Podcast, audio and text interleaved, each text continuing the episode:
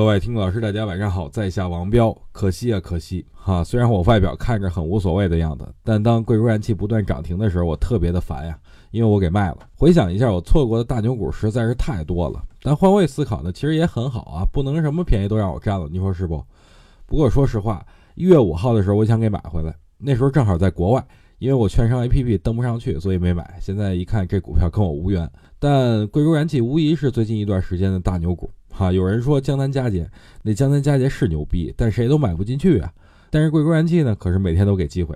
放眼望去，再上一只大牛股就是四川双马。当时啊，四川双马的上涨逻辑就是变更实际控制人，而如今呢，贵州燃气的上涨逻辑则是涨价。虽然上涨逻辑不太同啊，但主力的操盘手法是一样的：底位拿货，快速拉升，机构轮番在里边挣钱，高位横盘半个月出货啊。所以我觉得龙头不倒呢，有涨价题材资源股依然。呃，会继续上涨，包括燃气。